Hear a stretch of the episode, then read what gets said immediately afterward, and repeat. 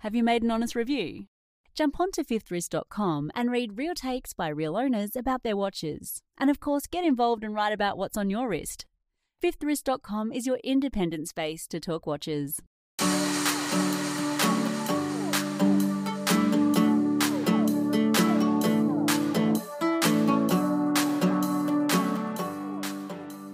Good morning, good afternoon, good evening, and good night. Wherever you are in the world, welcome to uh, the Gang Talks on Fifth Wrist Radio. Um, and thanks for tuning in.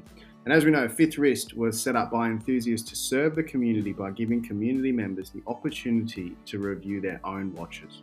This way, you can actually be honest about what it's like to live with the watch and tell people about your pros and cons, um, what you like, what you don't like, etc. So if you haven't already, get over to the website fifthwrist.com and review one of your watches and help another community member make the right decision. So my name's Anthony. I'm from Defining Time, and I'm joined by some absolute legends tonight. Um, so welcome to the show. First of all, we have Michael Woods and Vinny. How you going, gents? Good. Good. How very you, good. Anthony? Thank you. Yeah, awesome. Really, really good. Um, pumped for tonight's show. We've uh, we've got some awesome stuff coming up, but I need to also introduce uh, a special guest tonight to the show. Um, someone who I've wanted to get onto the, the podcast for quite a while. So welcome to Desi, which is Desi one on one one oh one on Instagram. How are you? Yeah, I'm fantastic, and uh, thanks for having me. So good to. Our pleasure. Our pleasure. We uh, we'll, we'll get to know Desi in a little bit and maybe talk about a couple of his watches um, that he's got. But uh, tonight we've got a, a full-on show, and what I really wanted to do tonight was head out to the community and just ask some questions on topics that people wanted to hear about. So we've got some some fantastic questions from um, our crew and our Slack group, um, and people from Instagram to have a chat about. And uh, yeah, we'll see where the, the night takes us. So we'll do some wrist checks and some drink checks, and then we'll hear a little bit from Desi, and then we'll get into the show. So, who wants to kick us off? Why don't we start with Vinny? What is on your wrist, and what are you drinking?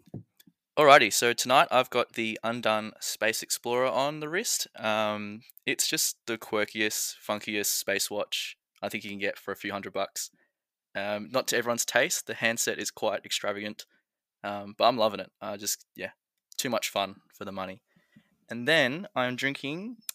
I've got gone after Roman, and I've done the gin and tonic. Uh, so enjoying it on a Saturday night. Nice. Can we just talk a little bit about this um, undone watch? So, um, because it's really cool. It's so different. Um, the hands are so unique. Kind of looks like a. The picture you put up recently looks like a, a, a duck or some sort of bird, like it's got a beak.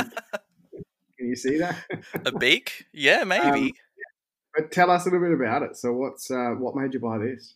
All right, so I guess I think one of the guys linked it in the group chat, and I thought that's like that's too fucking cool. Um, not every like, how often do we get to commemorate um, actual space events in our lifetime, not just throwbacks or reeditions? Um, so this one commemorates the first private space flight, um, and done by SpaceX. And yeah, so are lots of design cues that are taken from the rocket itself, like the um, yeah, I mean the our hand, the the beak as you would call it, comes from the the chest plate of the um, the spacesuit. The Minutes hand is resemblant of the slingshot maneuver of the Apollo 13 craft um, when they had to yeah go around the moon halfway and make their way back somehow. Um, but like yeah, it's just it's just so cool. Um, it's not like anything else I have in the collection. It's just a quartz watch, but yeah, too much value. What about the strap? What about what's the strap? Is there any is that Oh. suit or something? Uh, I don't think so, it but it's some just sort of fabric. yeah, it's just like a Cordura um, yeah, yeah. strap, and it's white, so our mate Drew will love it. Ah, yes. Um, I, I've, it's get it gets filthy like after a couple of days, so I've actually swapped it out for something else. White is not easy to keep clean. No, no, no. I don't know what Drew's what's going on with him in that space, but that's, Yeah. that's fine. He's got a monopoly on it. Anyone, every time anyone sees a white strap, they I just know. tag him, link him, you know, influence the world. So he's he's famous. Uh, good old Drew. Shout out to Drew's um, on Instagram. Good, good chat. Uh, actually, just received one of his uh, a watch that he'd been lusting for for quite some time with the grey side of the moon Omega. So congratulations to him. Cool, Michael. What is on the wrist? What are you drinking? I've got the Zenith El Primero Manufacturer Edition again tonight. Um, actually, I swapped I swapped it out for um, for the um, Bremont MB2 for a few days, but yeah, just had to come back to it. So yeah, got that on tonight. Loving it, and I've gone watch regulator style. I've made myself a White Russian tonight, a big pint of White Russian. So very yep, good. It's going down well. Love your work. Yeah, that's awesome. Yeah. very good. And Desi, our guest, what uh, what's on your wrist, and what are you drinking? Um, so, well, first of all, as I say, great to be here. I'm obviously the substitute for Alex. He's obviously done a hamstring during the week in training. you know, it's like the uh, token Scotsman. We did a Scotsman. We know a Scotsman. Oh, we'll get this old guy in. He'll he'll do he'll do at least do one match for us. So, so thanks for having me. And uh, on my wrist tonight, I've got the um, Sarpaneva Moomin watch. Yes, unbelievable. Which, which I uh, absolutely adore. So love, love it. it.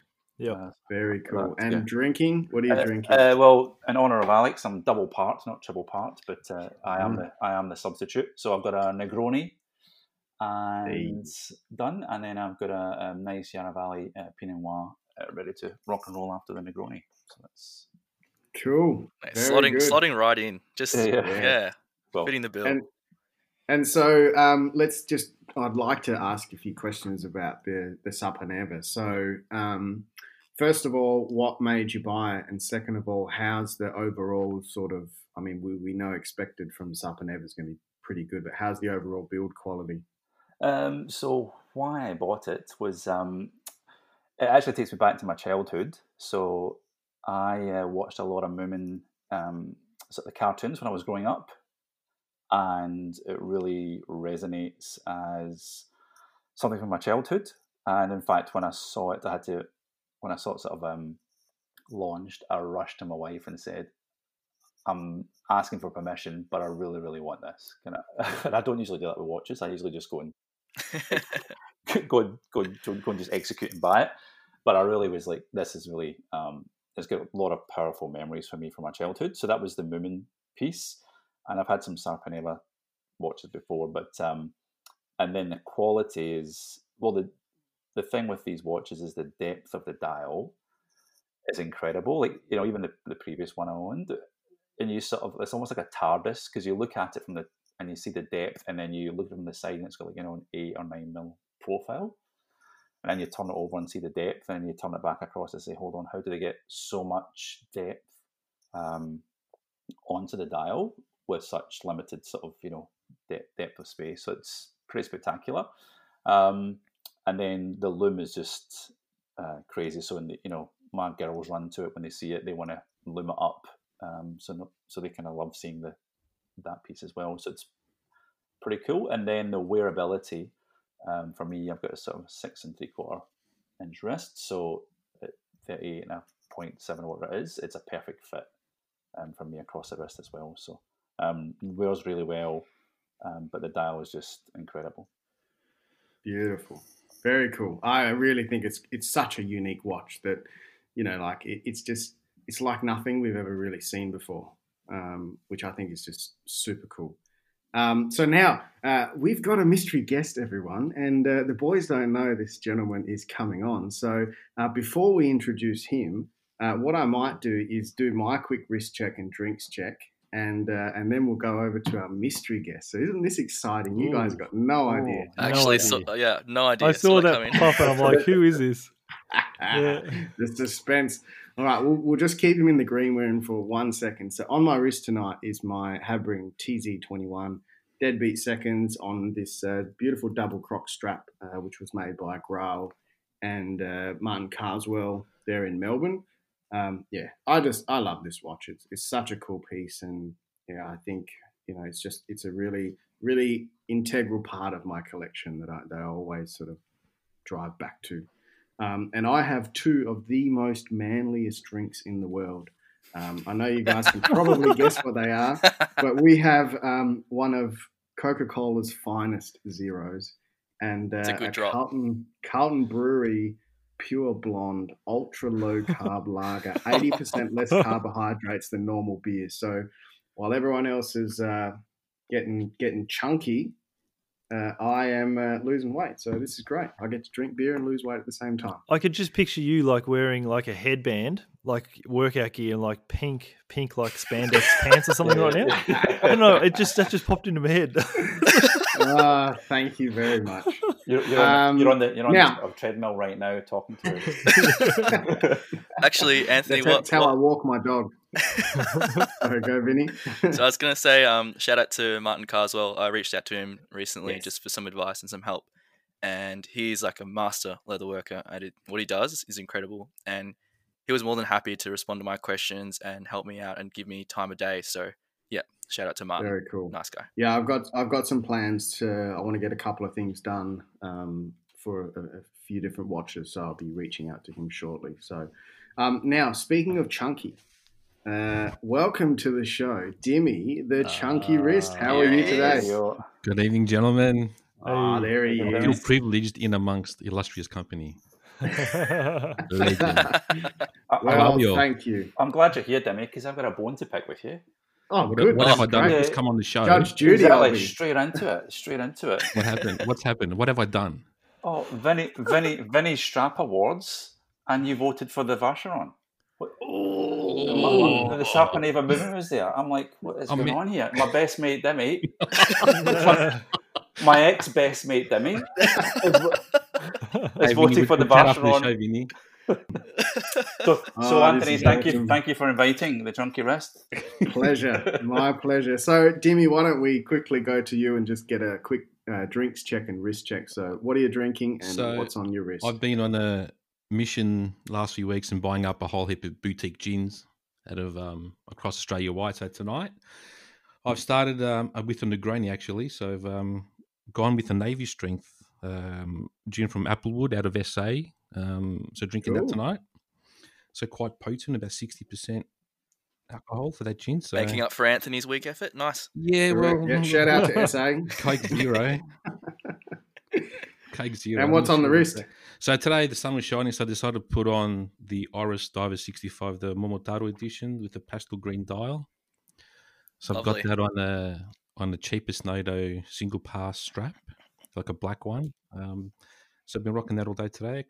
Mm, Really enjoying this piece. So one of those days where bright colours was the norm, and um, yeah, really enjoyed it. Very good. Very good. How have you found the strap on that watch? The sort of denim. Um, Uh, look, it's a bit. Um, look, on a cold day for me, it works out well. Um, I can probably go two holes in. Um, but as the water gets warmer, I just pulled it off. So I re- so I originally had a couple of other 65s in the past. Like, remember the original dial with the the 12369 um, digits? So I had a canvas strap for that, which I kept, and I put that on at the start. Um, so that's quite long, it's plenty big enough. But on the NATO straps now, um, I'm converted, Anth, due, to you. I haven't been a fan of NATOs in the past. I've chucked them on NATOs, many straps or many watches lately, and I haven't looked back. I actually ordered some of those original Bond straps, which I uh, you guys have seen on my um, on my Instagram, and I can't go back. And the way the weather is at the moment, putting them on is fantastic. Yeah, no, I agree. I agree. Did anyone see that uh, Aquanaut that I that someone put on a white Oh, dear God. the other day? yeah. On a Oh, white was- strap. oh dear. How good was that? That wasn't Drew, was it? No, it wasn't Drew, but I'm sure he would have loved it. Uh, Um, Oh, Cool. All right. Well, let's let's get into the show. Um, thank you to to gents, um, Dimmy and Desi, for joining us tonight. And I think you know going to have some fun. So we've we've met Dimmy before in a podcast back. I think it was about episode seven or eight um, that we uh, that we met Dimmy on the show. So let's go to Desi and just tell us a little bit about yourself. Um, and a little bit about your collection, and, and then we'll get into the questions from the community. So over to you. Uh, yeah, so uh, yes, I'm based in Melbourne as well. So we're in the naughty corner uh, in Australia. So we went from went from the most livable city in the world to the lepers uh, of uh, Australia. So, but um, I've been in Australia. I can tell by the accent, uh, twenty plus years. So, and uh, yeah, so and uh, yeah, first uh, first landed in Brisbane. Uh, had a stint in Sydney. Then most of my time has been down here in Melbourne. Um, from a watch perspective, I think we all get into my journey is kind of similar to a lot of people. My father was um, insanely crazy about watches and um, would you know, he's got a couple of drawers, I think, full of watches, and um, even holidays. We spent half a day doing watch shopping. You know, go holiday to Spain, and we spent half a day in the bazaars of wherever we were looking at watches. Um, my first sort of watch was a sort of decent was the, or for me was decent was the G Shock, which was I bought in 1997, whatever it was, and I got back. I bought that the weekend. Went into work, and all my work colleagues absolutely laughed at me about wearing this plastic clock uh, on my wrist because no one wore forty something plus millimeter watches uh, in those days. Um, and about 2002, 2003, um, I think it was 2002, I decided I'm going to buy one good watch and I'm not going to follow my father's footsteps. So I bought a Omega Speedmaster um, Reduced and that was going to be it.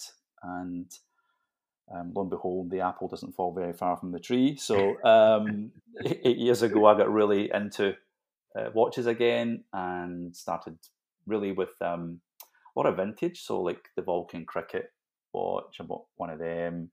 Um, old um, Grand Seikos, old um, Datejusts, and then sort of went more modern. But again, sort of a mixture between Rolex and sort of independence like Nomos, Metro, etc. So I kind of went through that sort of phase through my sort of watch collection, and then I get sucked in a bit deeper and a bit deeper. So you kind of then up the ante um, on your drug hit. So um, like the A. Lange 1815, AP Royal Oak that was a 37 mil, and kind of then went that way and started thinking it was pretty good um, but not being fully informed. Um, and then really had a real uh, change about. So if I look at my collection now, very, very um, independent heavy. So the Habring, um, I've got a Surf uh, 180, which I just purchased, um, the Sarpaneva, um, Ochs und Junior. I had a, a Ochs und Junior before, so I had a mixture before. I had the Perpetual um, before, um, which was pretty big for me. It's a 42 mil. I'm usually under 40 mil kind of watches. Um, but I loved that watch, but it, it was just, and I persevered with it because I loved it. And I loved the sort of philosophy with um, Ludwig Oechslin and simplicity of it. Yeah, it's a perpetual calendar. Um, so I've now got the annual, which is a 39 mil, which suits me. It's much better fit for my wrist, and it's still you know complicated watch with minimum sort of fuss. Uh, and then some other. Uh, so I really went independent. Um, the Kurono, um, watch as well, the Green Dial um, as well. So yeah, so very varied, but very independent heavy um, would be where I've where I've where I sort of went to, and the reason for that is really just a passion. You know, Rolex make a good watch, Omega make a good watch, um, but you know, and the people who work in those organisations will work hard, but the independence is a passion. They're driving something different, and you know, if you're a passionate watch collector, I think you want to then support someone who just really has that passion um, for the watches. So that's kind of what's driven me to this. And then you get the variety from an independent watchmaker.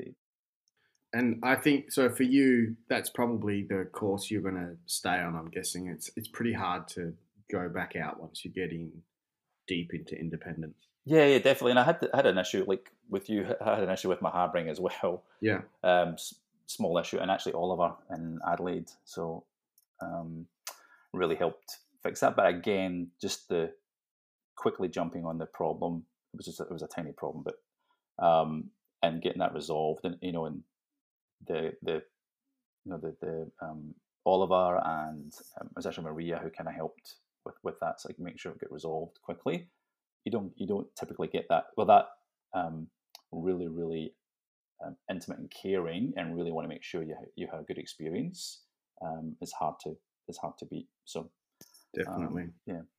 Cool. Well, it's an awesome journey. It sounds like you had the Speedy reduced for probably what Oh, I've had that. six or seven years, but as itself. Like, Yes. Just sort of as your only watch before you went completely. Correct. Well, I was. I said I'm not going to make the same mistake as your father. I kind of almost have that and say I'm going to buy one watch and that's it. That's that's. I'm not going to have drawers of watches. And uh, here I am hiding and squirreling away watches so that my wife doesn't uh, see. So um, and hopefully she doesn't listen to, listen to the podcast. Oh, I had to. I had to. Well, I had to actually. I had an experience where I had to really come clean um, with with my. This is the Oh, best story Please ever. tell. This please one's- tell. one's Cole, so you can't say that and then not tell. Go on.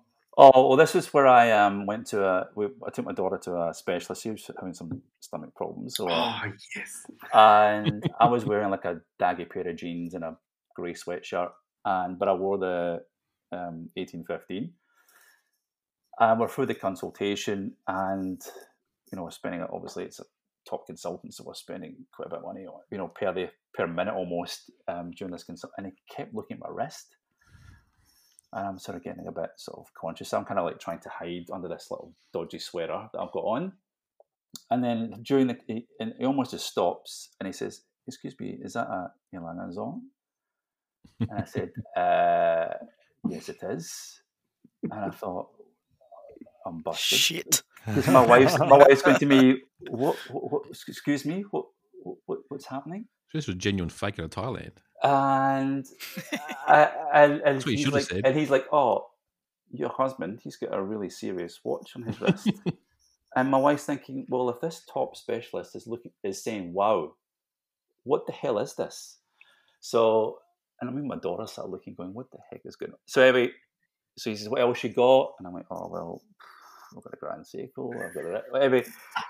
So he wants them a whole collection, and of course, it's a very it became a very painful process for me during this whole thing. So I'm like, oh, so anyway, we're talking away, and then of course we leave the consultation, we pay, and then we get into the car park, and then of course we're driving. My wife's like, "What the heck is that on your wrist? Like, what? what, what? And I'm like, "No, it's nothing. It's uh, it's just a watch."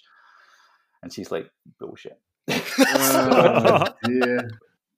That is awesome. That is, if you're ever going to get busted, that's the way you That- want to get busted. That's so annoying though, because you get the Lange because it's understated. The party's at the back. You're wearing s- like a sweater and jeans, and that's exactly how I'd rock a high horology piece as well, like just casual. And you just got done. I mean, oh, you- you'd expect that with a yellow gold day date, but not a not a white gold 1815. Yeah. Uh, so anyway, got, got got got busted. So anyway, that was so I've had to come clean on um, Rehab. rest of my- yeah, the rest of my watches. So.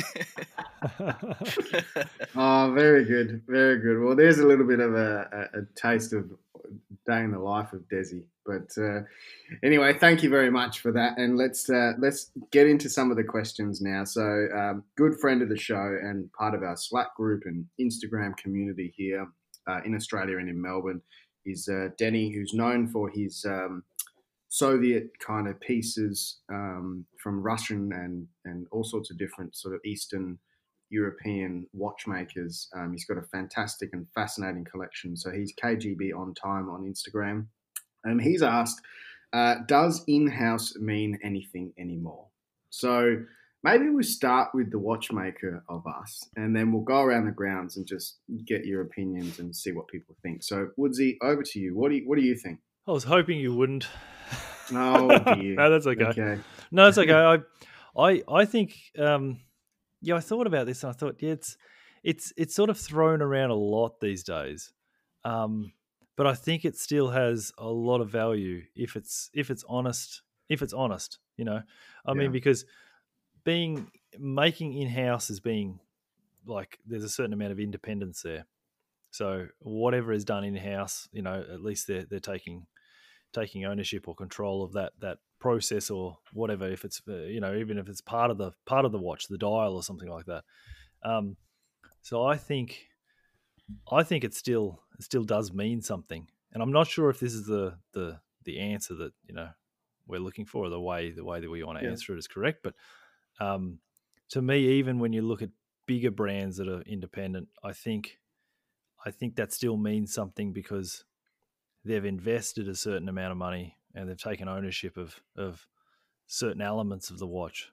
Um, because it would be very easy to just, you know, um, get things brought in and you know um, assemble a watch and have other people make the stuff. So I think Yeah. I think it does mean you know has has value. So Yeah. what Cool. about everyone I, else? I think there's there's so many extra questions that need to be asked in this. So I think Mm. what I might do is ask a few of these because it, it may help people sort of formulate their answers as well. But I think w- what specifies in-house these days, and there's a few few little aspects of this, and and how much can watch brands get away with claiming in-house when really um, in-house might mean that you know they, they designed the watch parts, then get them manufactured somewhere else, and then bring them in, finish and put them together, and then that's in house. Or I think the don't quote me, but I think seventy percent of the parts need to be made in Switzerland for it to be Swiss made on the dial and stuff like that.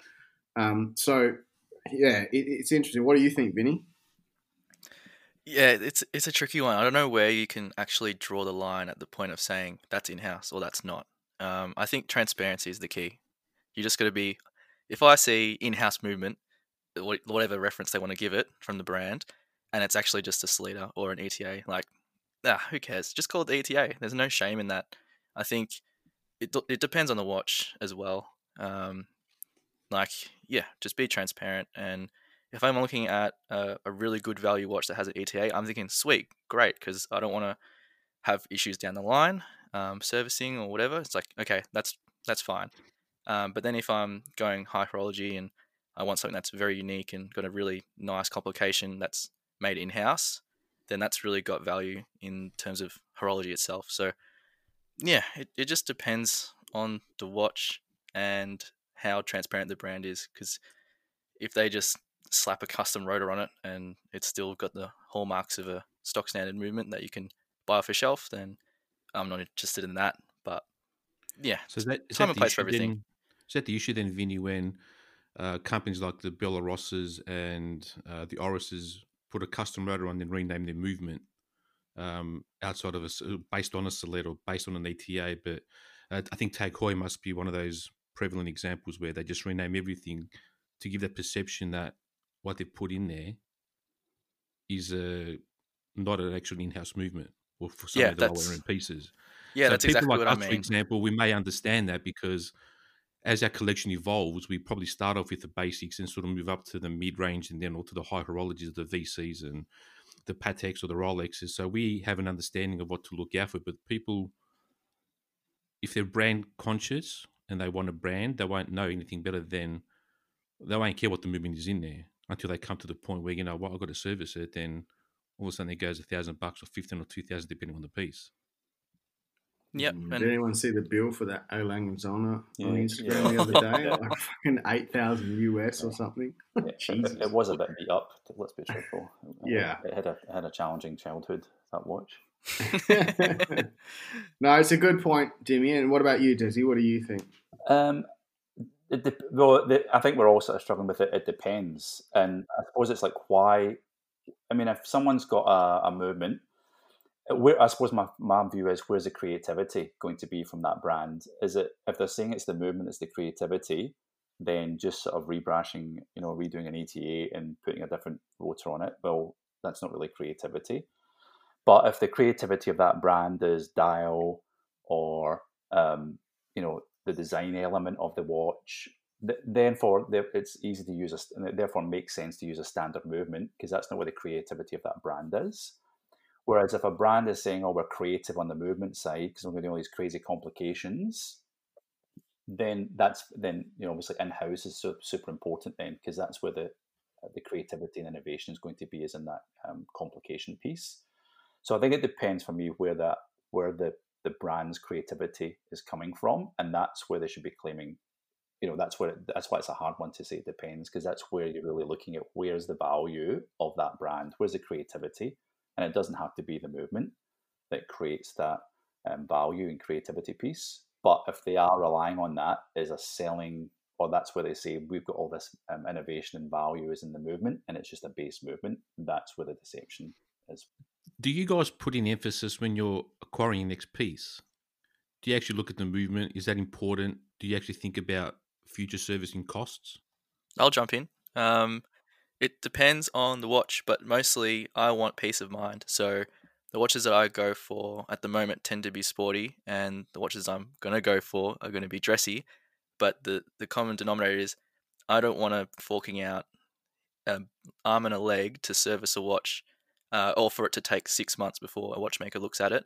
Um, if something was to go wrong, or later on down the line, because the whole point of these things is that they'll last. They'll they'll you know outlive me, and so I don't want to be at the mercy of a off-brand, unique, shortcutted in-house uh, movement Um, I just want peace of mind, and I want to know that what's in my watch is going to work, and a master watchmaker like Mister Woods can fix her up, no worries. well, it's yeah, I'm I'm fortunate that I, I don't consider that because I I I never consider the service aspect. Um, well, actually, I do. No, I do. I do a little bit because I know how difficult certain watches are to service. So, um, for me, when I'm buying a watch, I think, all right, what, what how how much time am I going to spend when I when it comes to servicing it? But generally, I don't have to think about it because I'll just work on it myself. So, if I was to buy a um uh, any Rolex, then I just know this is just this is easy. That'll be just a day of listening to a podcast, and um, yeah, I, I, don't have to don't have to worry about it. But if it's something else, then I you know I might have to might have to source parts or or really think about what I'm doing. But yeah, I don't, I don't have to be concerned really. So yeah, I think the key for me, um, Dimmy, is as I'm getting more and more into collecting. Um, I think I said this on a podcast a little while ago. I don't want to end up with, say, you know, I, I don't want to have a, a, stupid amount of watches. I, I, think somewhere between eight and 12 is probably where I want to sit. And even that to me just seems a bit ridiculous because I can't wear them all at the same time. But I don't want to end up with, and I, and I went through the in house snobbery uh, thing a couple of years ago. And I'm so glad that I got over that really quite quickly, actually. But I don't want to end up with a collection of, say, let's say I've got eight watches or, or 10 watches and they're all in house movements and they all need to be sent back to either service centers for months or back to Switzerland to get fixed or serviced or whatever.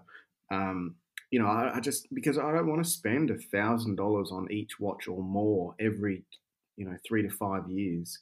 Um, I'd rather, and that's why I've got my my Ochs und Junior um, and my Stowa and things like that. That I know that I can give them to to you know friends of the show that can can service them for me for you know a really good price, and and off we go again. Um, so I think that I don't want to end up with. I'm happy to have a couple, but I don't want to end up with a stupid amount of in-house movements because I don't want to spend the money servicing them in years to come. Yeah, I think this is also a point where, and it's something that Roger Smith talks about as well, is that he talks about the luxury should actually be the ability to have like you know 10 plus years of before serviceability um, you know that that's actually luxury is something that's built to last and there's quality in the movement and there's quality that we can actually build something and he talks about obviously watches that are you know 30 40 years old 50, and, and they've been serviced yet they work they work perfectly well and the oil's gone so there really is a i think that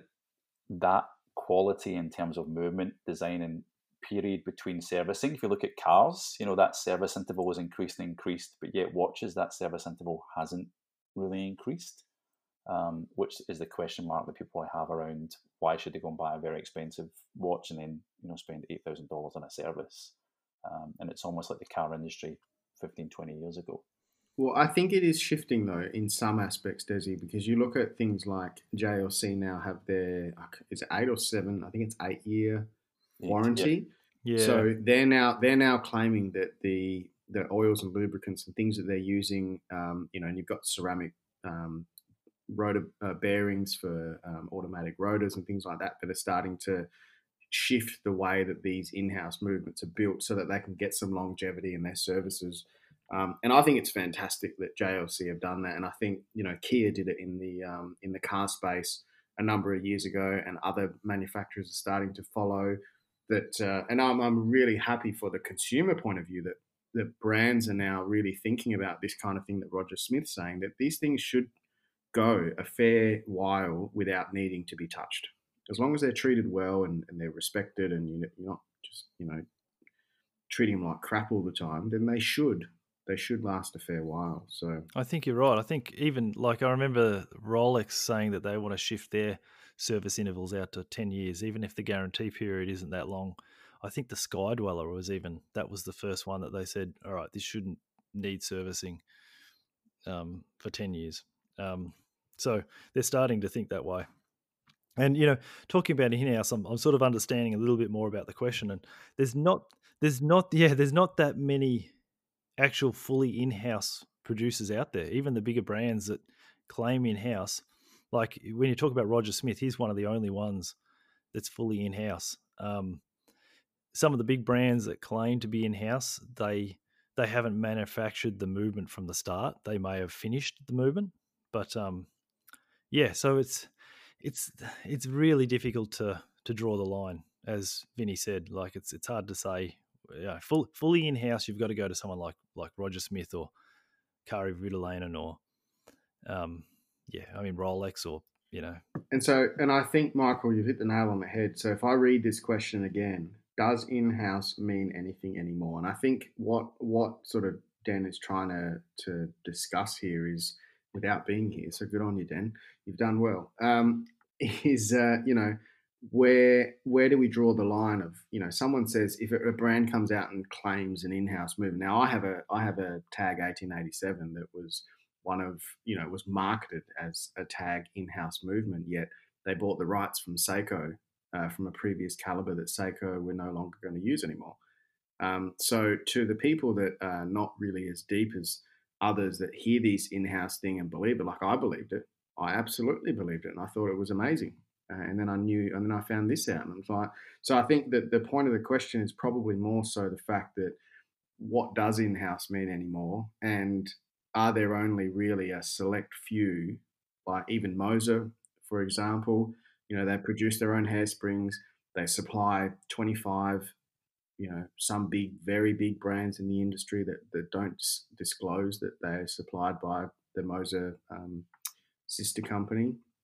So yeah, it's it's interesting, and it's going to be interesting to see where it goes with yeah. the transparency opening up. I mean, it's it's it's interesting. Like you can you can sort of give people you can appreciate the the the the people the companies that do it, but I don't think it means that much anymore. Like really, I think I think quality, as long as it's quality, that means more than like to claim completely in house yeah, I don't think yeah it doesn't have as much value anymore because you could make something completely yourself, but then the quality could be crap too. So I think as long as the quality is good and you've you've had some input in it, um, you know, I think that's that's the most important thing. I think the thing people want to go buy a good product. It doesn't necessarily have to be completely in house. It just has to be a, a good, reliable product. So yeah, I only think there's two.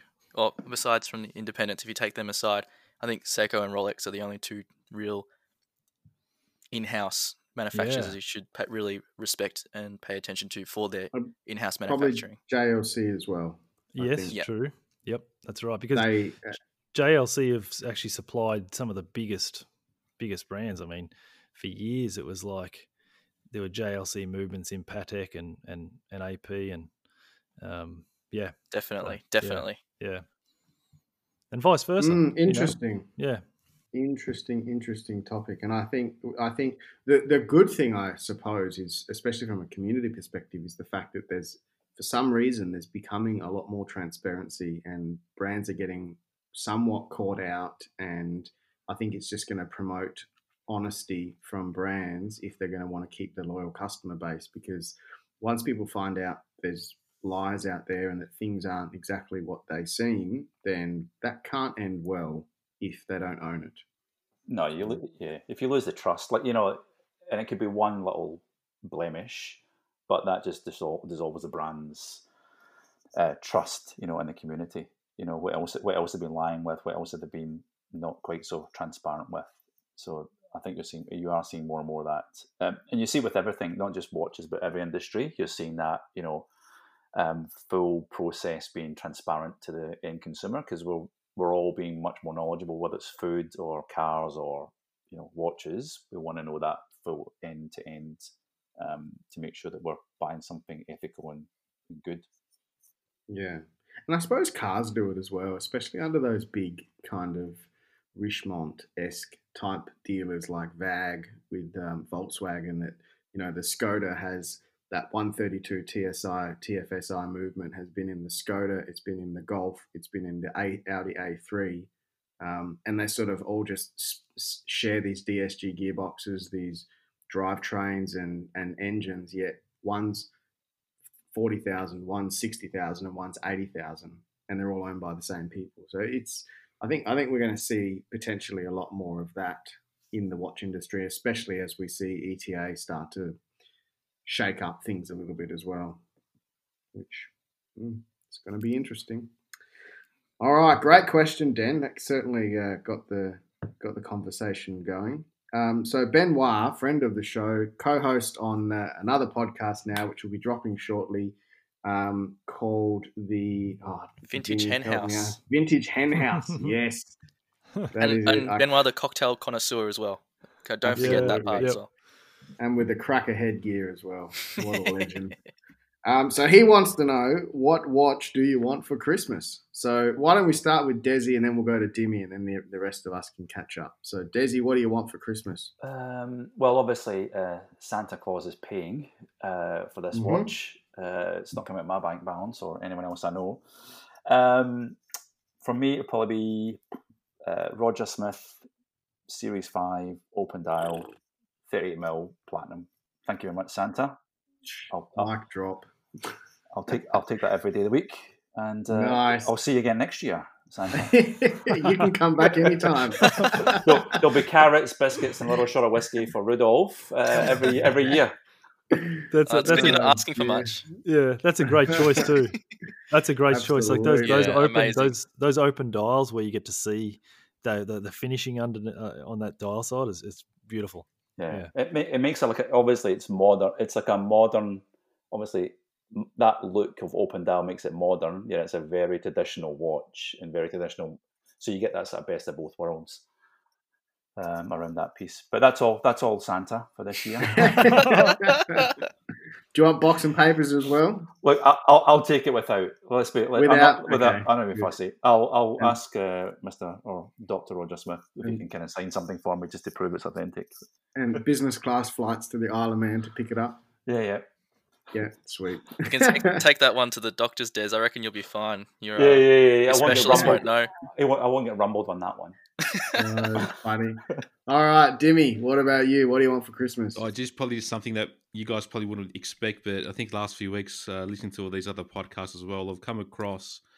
Um, I'm sure you guys have heard of a brand called Fears out of the UK. Yeah. So Yeah. I'm a big fan of that Brunswick, the white dial. So I'm not asking for much, Santa, but you know what? I think that's probably achievable. Um, as opposed to that's nothing two or three times the price, but I keep jumping on their website. I keep hesitating for an order, but I think one day I'm going to just pull that trigger because that white dial, um, the salmon looks great. I just think that white just speaks. Every time I look at it, I just want it more. So I think that'll be one of the, probably the next one uh, that'll probably hopefully Santa gives them gives me for this Christmas. I think they will just go forward for next year from there. I think you got a better chance than Desi anyway. Oh, well, he's going to stop off the first. He's going, to, he's going to stop off at Demi's first, and then drop obviously mine off. He's going to keep the, the, the top Well, package for last. He's going to be wearing it, enjoying it for as, as long as possible. Oh, there's just that's something about funny. that simplicity of that watch. I just uh, it just grows every time I see it. I just love Yeah. it. I just love it. Yep. Good. Very good. Uh, Michael, what about you? What's for Christmas? Yeah, I. You know what? I'd. I was. Yeah. I mean, gee, I, that, I'm not looking at a Grail at the moment, but I. I was thinking something like a, a tank Cartier tank Cintrée, or a eight second remontoire from uh, from uh, the Grönefeld brothers, something like that. I mean, they're they're they're they're they're a stretch. It's not something as as Desi said. It'd be something that you know Santa would be paying for, but um, yeah, the Cartier eh, that was that was that was really on my mind, and I was so close to pulling the trigger on the trigger on the platinum one. Um, if I had the chance, but yeah, I love the Cartier. yeah, it's it's it's unbelievable when you actually put it on the wrist too. The the fit is just yeah, it's beautiful. So that they'd be Just a- my two. A quick, quick one on Cartier because I think one of the things I discovered during the week this week because I really like the Santos Dumont, Mhm. um, and so Dimmy's got one, but I think for me they're the Not a one Dumont. that, that Not a Dimmy's Dumont, got. Anthony. Oh, not the Dumont. That's just the No. Santos, Yeah, yeah. the 100. Is that right? No, No. no, no. It's just Okay. a just a large standard Santos. Okay, cool. Yeah, so not not that one. one, but they make the Santos Dumont now in the extra large size with the hand wound movement. That's the caliber MC4 oh, 430, I think it is, which is a hand wound movement based off the Piaget um, from a number of years ago. Yeah, beautiful. And they're like eight thousand dollars Aussie, and I'm sure even better on the secondary market. Yep. Um, oh man, I am all over that because that that's just such a, a very cool watch and to be hand wound as well. Yep. Um, That's Very, great value. nice. That's really good value. Oh. Those because those movements are are um, very fine and finished off beautifully, high quality. Yeah. um, yeah. That's amazing value Yeah. for that for that money.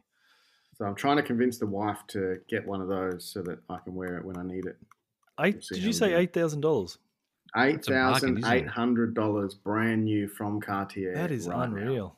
Yeah, that's No pretty good. limited edition, and you know what? It's the same movement and case shape as that platinum. Those limited editions that came out with the pictures of the aeroplanes on the back Ah, yeah. from the early 1900s or whatever they were. Yep. Same movement, same case, except it's stainless steel with a, a silver sunburst dial and blue sword hands, as opposed to platinum with the you know beautiful Yeah. creamy dial Yeah, and the Breguet hands. Um, but the platinum one's 60 grand, the steel one's eight grand. that's so, you that's know, unreal.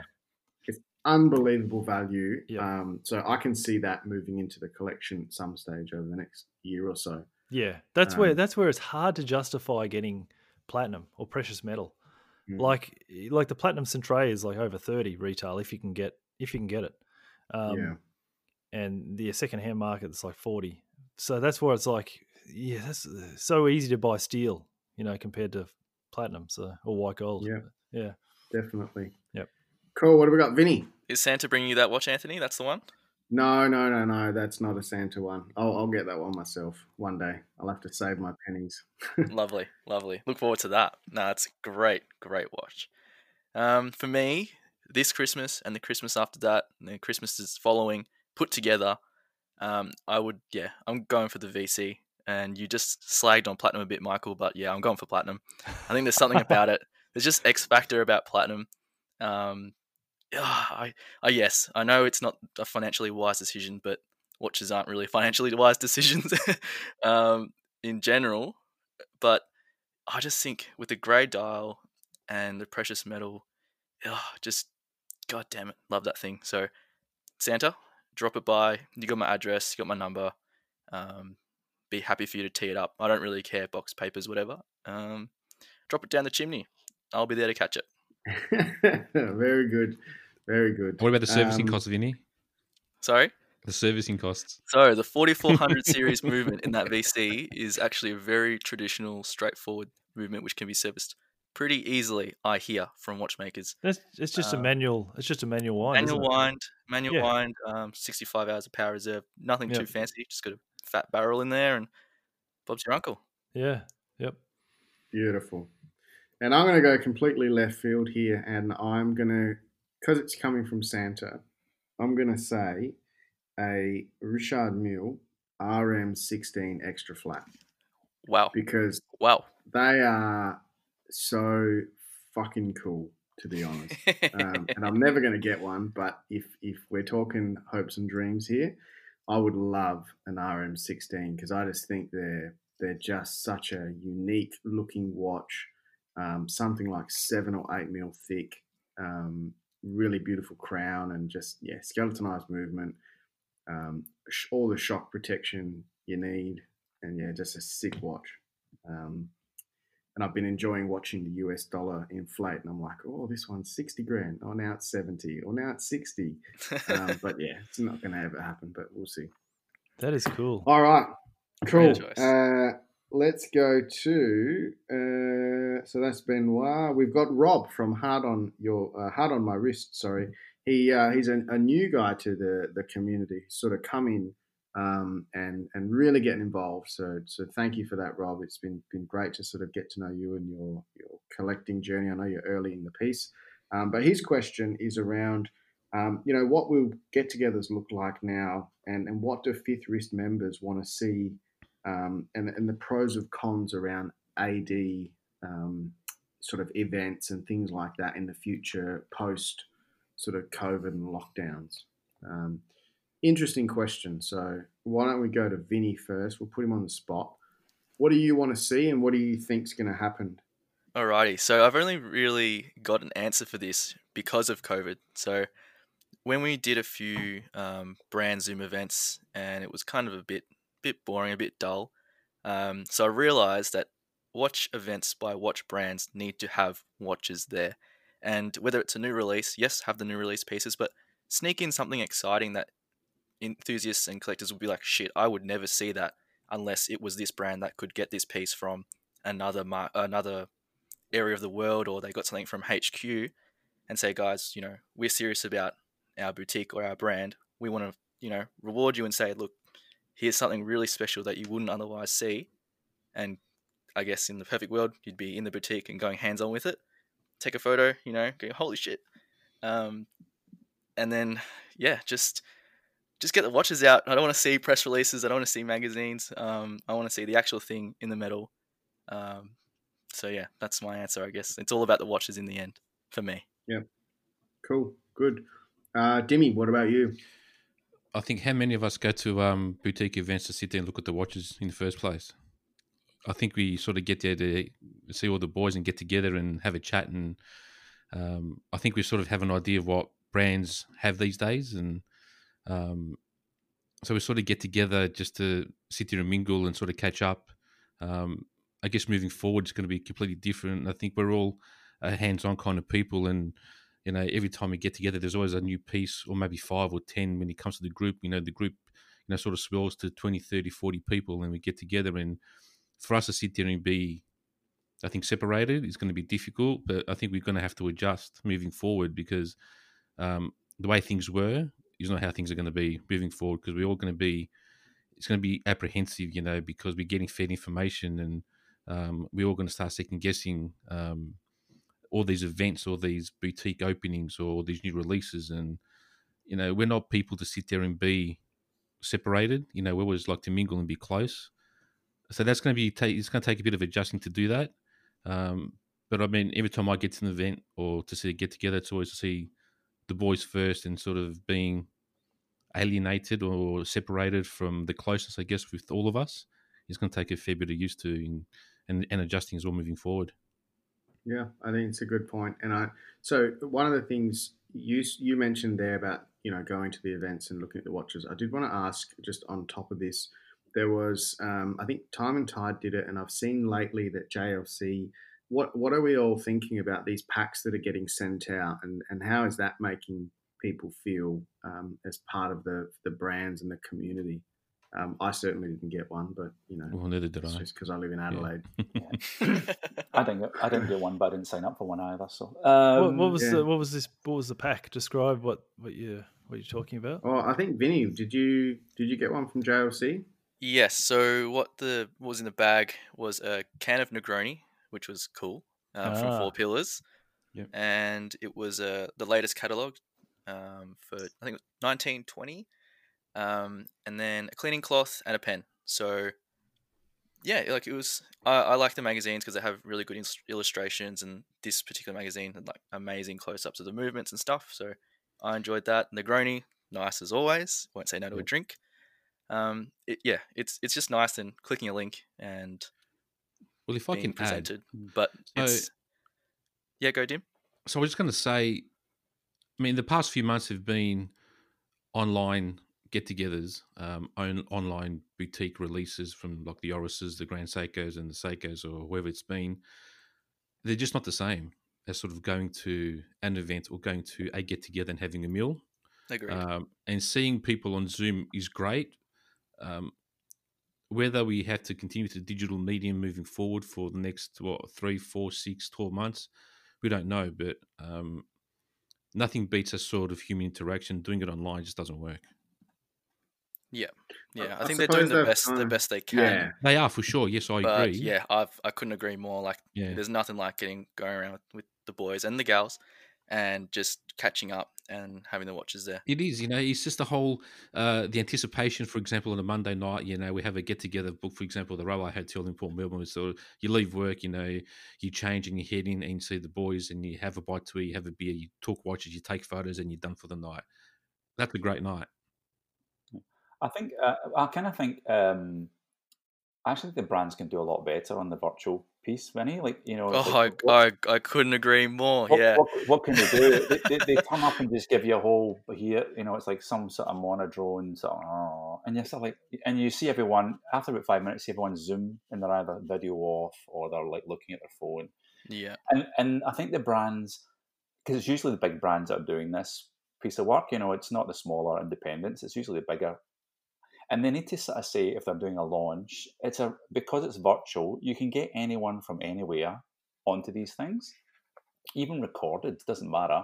And it'd be a great opportunity for the brands to say, here was the designer, here was the um, person at the movement, here, what what was your thought process behind that? Why? And get them to explain how they developed the, the you know the new watch and what was what was exciting for them in the process and what was the process they went through to kind of and they can do that because it's it's not that you're trying to fly someone to Melbourne, Adelaide, Sydney. That's impossible.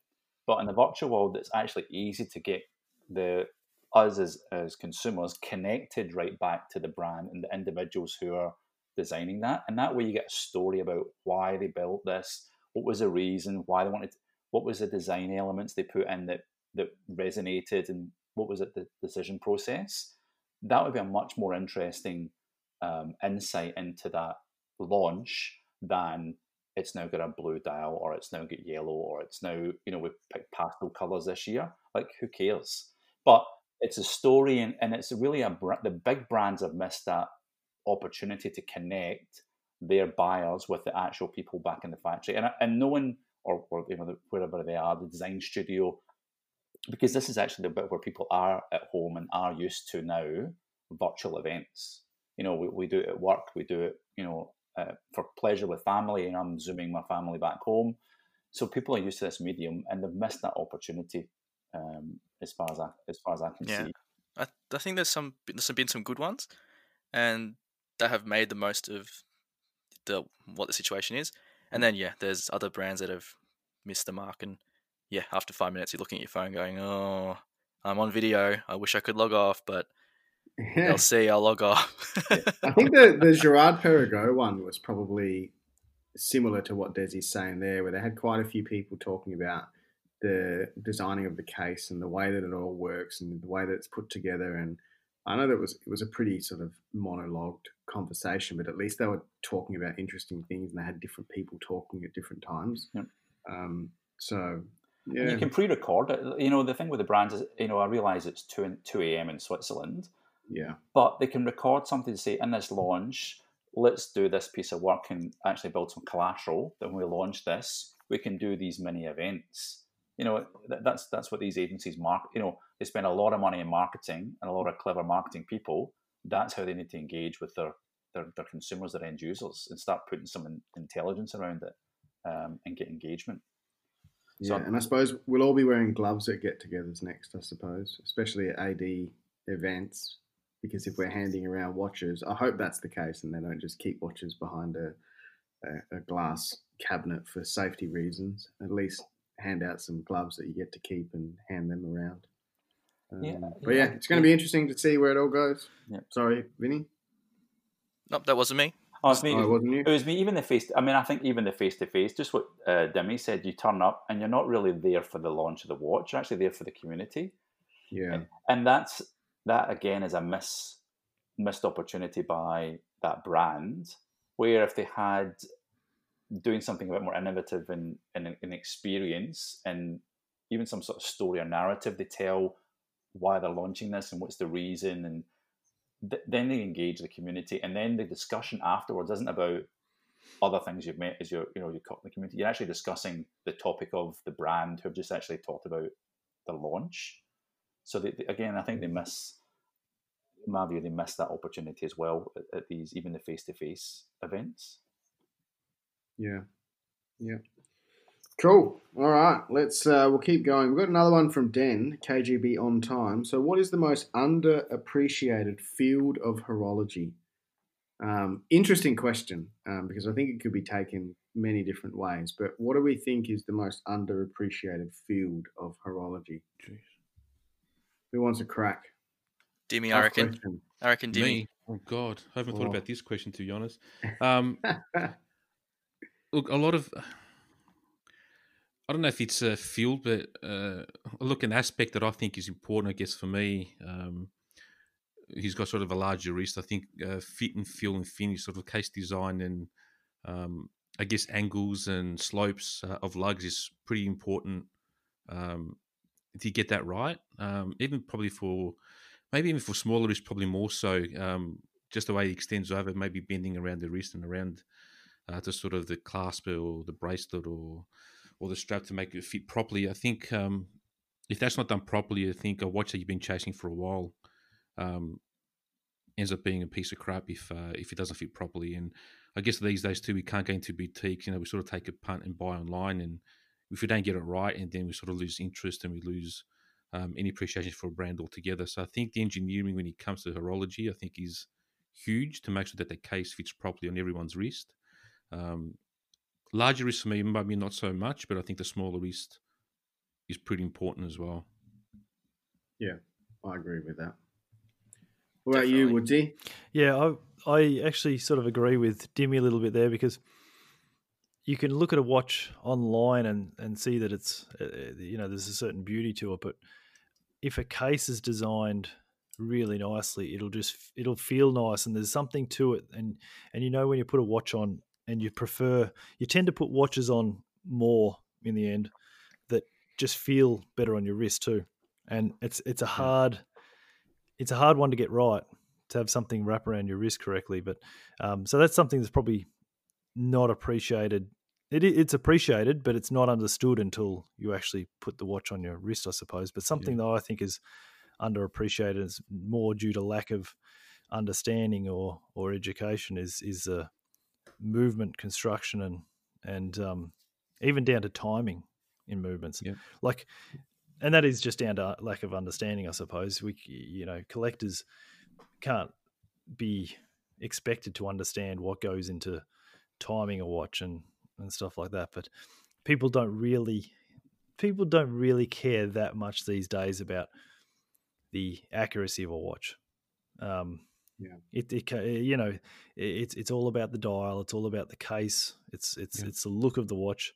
Um, but there's a lot that goes on inside the watch just to get a watch to keep keep good time in certain positions and and at half wind and full wind and that's something that is you know I could spend hours on a hairspring and the customer will get it put it on their wrist and be just like oh this looks just looks cool and they they might wear it two days a week and not even get to test the timing so it's it's something that is um definitely it almost feels like a waste of time sometime sometimes. Like I think, customers, you know, no, no.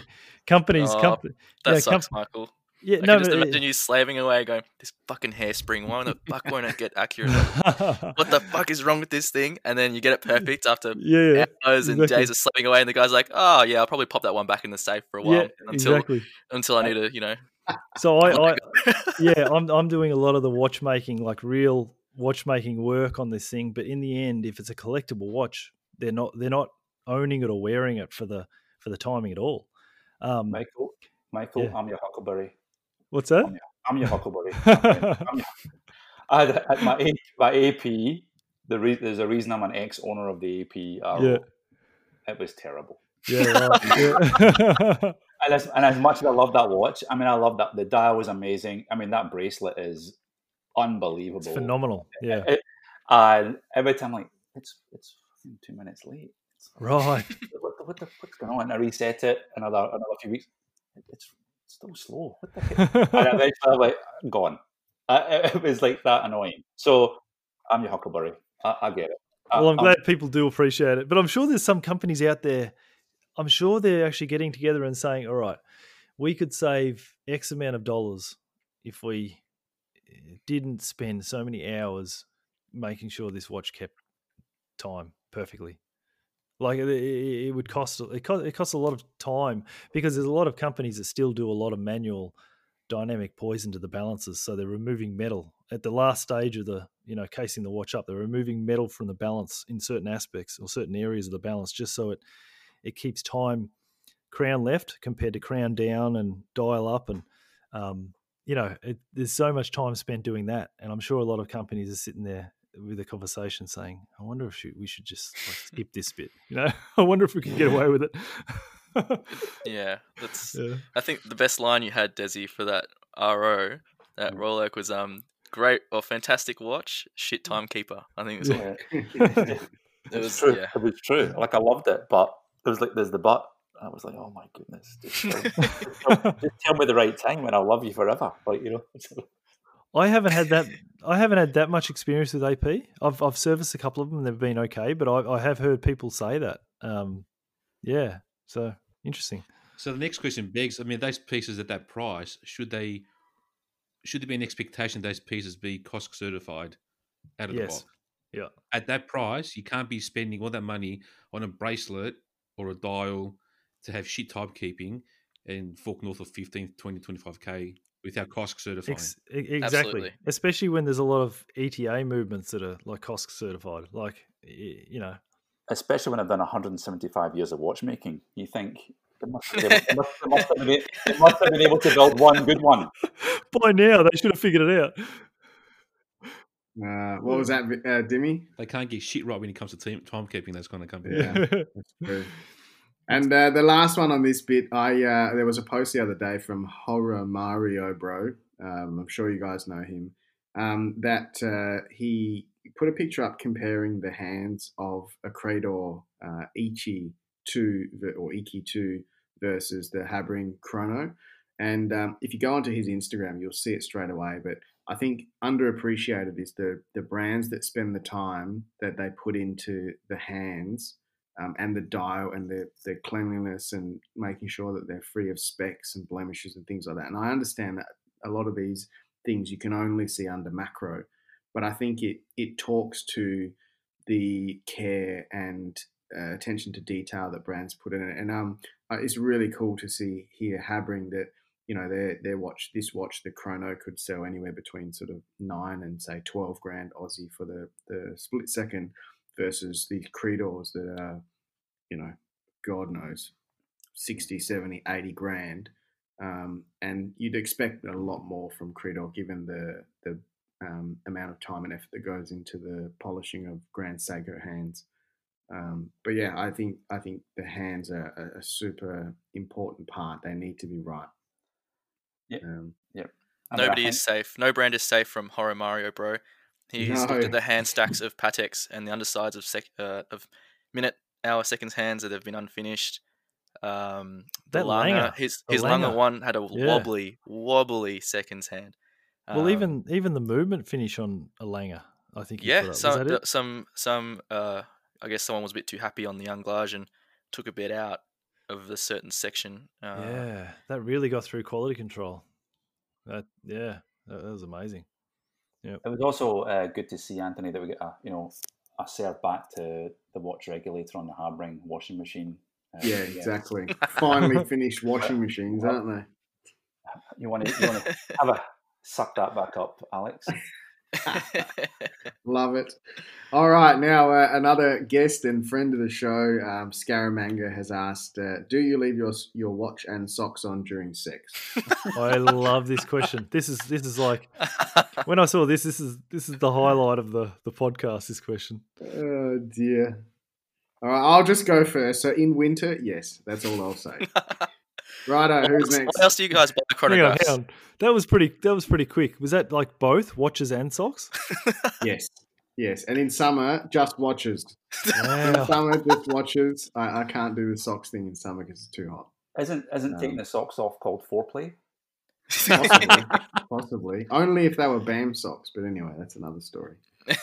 Um, Socks off, NATO All off. It's all it's all on. It's all happening. See, that's why you need the NATO because then the you know, What, you can't for when wear wrist expands? strap. It'd be too- exactly, exactly. Seriously. Maybe we just take the Vegas philosophy.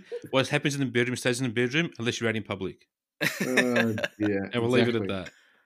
All right, Michael, what's your take on this question? How can you answer? All this? right. I think no to both. You've got to you got to take it all off. It, it's got to be Okay. Like it's got to be. There's got to be maximum amount of skin available. I think. I think. I, think- I think. And I, and I was waiting for someone to say that they leave their socks on. Like Oh, Yeah, like uh, leaving I'm sorry, but leaving your socks on during is just like, man, how hard is it to turn the electric blanket on beforehand? or just or just put a little bit more work into it and warm up that way, you know, like oh dear. And I hope next time you you're going for it, you you can remember me saying this. No, but I think- I love it. I think with the watch, I'll be thinking of Woodsy. hey. yeah, I think I think with the watch, if if I was, I, I never do, but if I was, it'd have to be something like a Swatch Skin or a Cartier that just that just like sits low and it doesn't get in the way. Like I can imagine, I can imagine. What imagine, are you doing, my friend? like the the worst the worst one would be the IWC Big Pilot watch because that, man that that the onion big crown. going to get stuck somewhere, is it? What's that?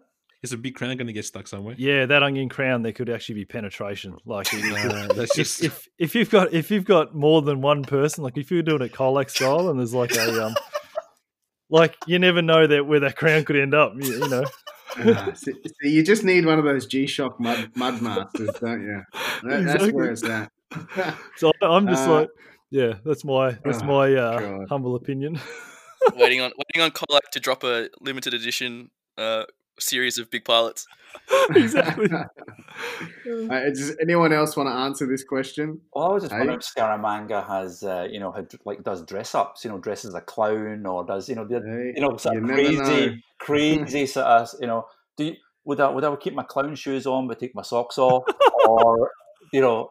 So I'm just wondering if he's looking for some sort of clarification, or these, No, uh, you know, knows? dress ups. Who knows? What a cracker question, though. Thank you, uh, Oh, too good. for that one. Too good. Right, anyone else want to answer that? Nah, okay, we're good. We can move on. I was expecting everyone to be like, "This is the best right, question ever." I'll, I'll, I'll answer. Yeah. I mean, Go, Vinny. you don't want to be looking at your watch because you're just setting yourself up for disappointment. Um, put the Yeah, but if watch on. Certified, they won't have a problem there, Vinny. You, you know Hey, maybe you could all wear um, silver Snoopies because uh, what is it about the 14 seconds? What could you achieve in 14 seconds? Effective time management. That's what. Uh, want to you'd have 13 seconds left over. Um, That's why you need the. That's why you need the. Uh, that's why you need the Habring mono pusher time. You know, Ah, time- just one one- time. one time. Yeah, no, no use for the 10 minute countdown. No, no, on just the- use the your mo- just use the master. mono pusher. Click. Here we go. Shut yourself out. Splits. That's why you need the split split second chronograph. Split second, and we're done. There we go. oh dear. Uh, you don't want something that's you don't want something that's like super glowing in the dark either, because all you'll see is this glowing, just like moving, just If you and need to forth all the distract, time. need to distract yourself. Yeah. Yeah, but if the room's dark, they wouldn't light the way though, would you? What's that? No, it'd just be it'd just be this weird, it'd just be this weird like glowing Like thing an moving eye, around. eye watching you. Like Yeah, a big kind exactly. of thing. You could have a little minute minute repeater. Ding ding ding ding. yeah, be, yeah, oh, that would be something. That would be something. I, I reckon Or, just or a vibrating alarm. Yeah, one of those JLC vibrating alarms. Well, you've got the uh, yeah. We've got well, you've got the uh, the watches that are you know the sort of um, erotic watches. Oh yeah, Yeah. right. talking about underappreciated. Yeah, Yeah. Erotic watch Your complication. not. Yeah. Yeah. Yeah. That's that is that is. He's got like- something. Is it Breguet or Blanc? Is it Breguet? Isn't it? It's got, Yeah, Blancpain. Blanc- um, Blancpain, Blancpain. UN. Yeah, UN do Ulysse a Nardin, few Nardin, of them. yeah, definitely. yeah, yep. Yeah. That, could- that could be the watch to be wearing. Uh, Hi, darling. Look, remind you of something. she's like, she's like, take it, take it, take your socks off. You got a shot. Oh, here we go. show the case back. This is what I Oh, want. God. That's like an old school way of like watching porn to get in the mood beforehand. Just like watch watch them going for it before. Uh, I reckon, yeah. Put put your watch on your partner, and there you go. Everyone's involved. Best of both worlds. Everyone's having fun. Oh God! All right, moving on. Uh, we have a, uh, a a unanimous punter here who's asked, "Who is the mysterious and sexy visionary behind the Fifth Wrist website? Does anyone know? Is he actually a real person?" oh, I know that. I know the puppet. You know the watch regulator. Oh, but, but who's the puppet master? Aha. That is the question. Someone behind him. Yep. Oh dear. Or- anyway. It's probably just alcohol. I think is what, what, what I- Oh God. Anyway, Alex, uh, that one was for you, so we'll, we'll see where that goes. Uh, all right, so that, that ends the questions from the community today, and we've got a, a heap more um, that we'll do in upcoming shows. So really looking forward to those, and thank you for the ones that sent them through. Um, but uh, yeah, there's some more heated debates on, um, especially around the in-house, and some more in more questions. We can go a little bit deeper in some of this stuff. So, so thank you to the community for sending them through. And if anyone's got any topics um, any listeners out there, just send them through to us. Um, we're more than happy to, to bring them up or invite you onto the podcast to talk about them. So if there's something you're passionate about or want to explore, um, hit us up and we're, we're more than happy to go for it. Uh, cool. So uh, the last little bit before we move into starting to wrap up with the Instagram follows was uh, the Phillips auctions uh, put a post up this week on this week or last week. I can't remember when it was, but it was about the uh, Oyster Perpetual. So in their auctions, they have now uh, a set of the five. I think they're the forty-one mils, maybe the no thirty-six is thirty-six. Thirty-six. Um, and I suppose the the comments in the the post have been pretty pretty full on, um, scathing as well, and. Yeah, so uh, I guess I just wanted to ask around the group, what what are our thoughts on the fact that an auction house has got a hold of brand new watches, um, whether they came from Rolex or a Rolex AD or someone who managed to be able to be high up on a VIP list that was able to buy all five and then quickly auction them off. What are, what are our opinions on this? We might start with Vinny. What do you think? Because I know you weren't too happy when you first saw this. Uh, I, I have many thoughts for it, and I want to articulate them in a way that's constructive. Uh, I will go open with disappointing. Um, to have a brand new watch and just straight to the auction market. It's almost as if they've gone. Someone made the comment there. It's like, are you guys an auction house or a grey market dealer? Because that's pretty much what's happened. And and bef- just after this as well, I saw on Instagram, and I won't quote anything because I don't want anything to be incorrect or putting throwing someone on the bus or whatever it is. I don't want to get anyone in trouble. But it sort of brought out a lot of shady stories about how things may work in that side of the world where the auction's being held, and in other places in the world where how Rolex deals with clients and how clients deal with grey market dealers and how that all interacts. And I just it felt it felt really dirty and I don't want to be part of it. Of like we love our watches and you know we really enjoy what the hobby brings us and it just to see money hungry, money grabbing it just felt dirty, and I, I don't know. It just felt like getting betrayed a bit because we love these things what they are and not mm-hmm. for an investment vehicle. And yeah, it's just a whole roller coaster of disappointed, angry, upset. But then again, when there's a financial incentive to do anything, this kind of shit will happen. So yeah, it just it just sucks. Like imagine the guy that's like, fuck, I would really love to get an Oyster Perpetual in whatever color, and they go to their local AD and they put their name down and they're like, "Yay! I'm, one day I'm going to get this call. It's going to be amazing." Only for this to happen. It, it, yeah, it just really disappointing from well, the collector's effect, point of view. Vinny, it's five less watches out on the market for people who work hard to try and gain, whether it could be a grail or just another piece of their collection. It's five less watches now that's out in the open that can be bought. Absolutely, yeah. It it's just rubbish. It takes away. It it goes back to how I guess, concerning the waitlist thing is. And this just took it one step further. Just when I thought things couldn't get any crazier in the Rolex situation, this happened. And I, whether it's, I mean, who knows who's responsible for this auction and how these watches have ended up at Phillips, but it just. It shouldn't matter how it ended up because they either got given to Phillips or Phillips got priority um, consideration to say, you know what, yeah, just take whatever you want. And they all said, we'll take these, we'll auction them off. Does anyone know what they went for? It's not happened yet, but that was oh, going to be my okay. next question. What do we mm. think is going to happen with them? Um, and if someone buys all five, like, is that a, I don't know, maybe sixty or seventy thousand dollar uh, process that n- not doubles but nearly doubles each individual price? I don't know. It's what's the, rec- what's the recommended? What's the recommended on these? Oh, I think it's now about eight three Aussie. I could be wrong. Don't quote me, but it's around that for the the OP thirty six. Okay.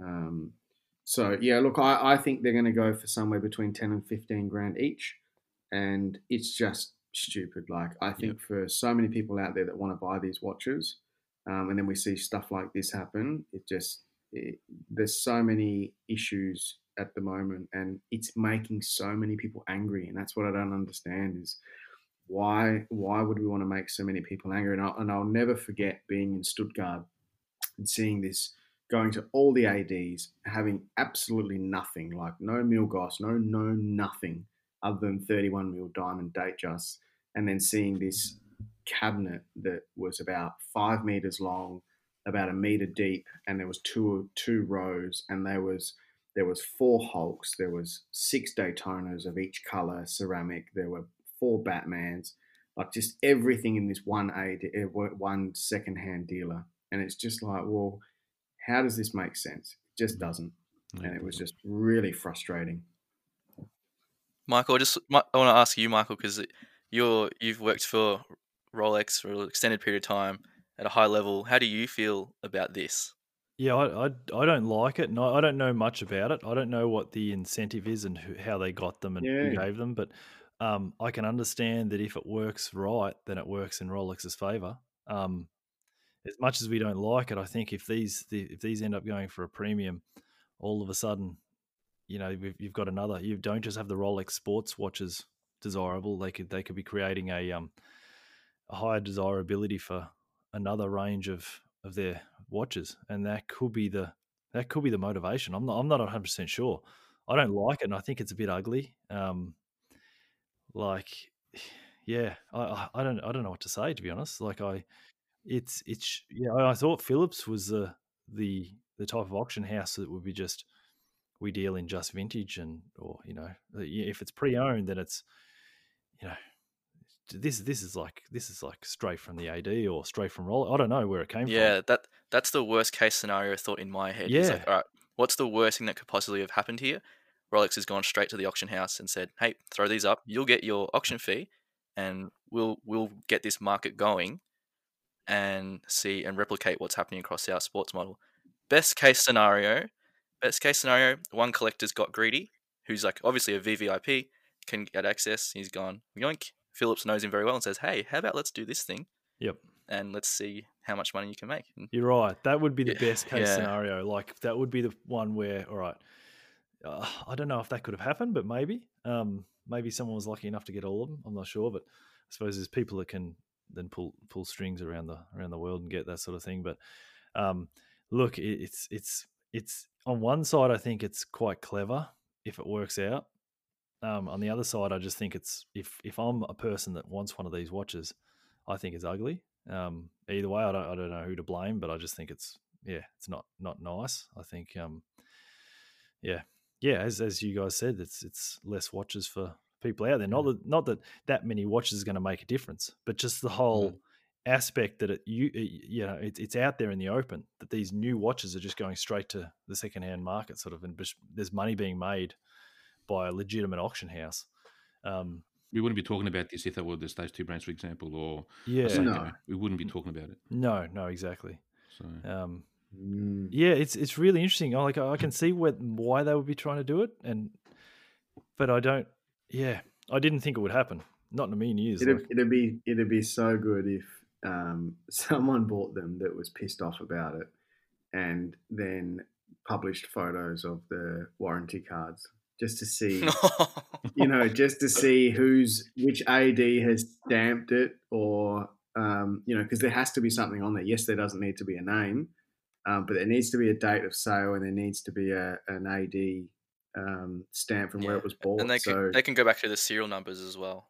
Yeah, but I'm sure Yeah. if Rolex, I'm sure Rolex can do that already. You know, if they want to track, you know, so it's there's a question, is- Michael, you're right, is business, and it could be a smart business. Um, if it's meant to be, then it's a, it could be a smart business move, could could backfire.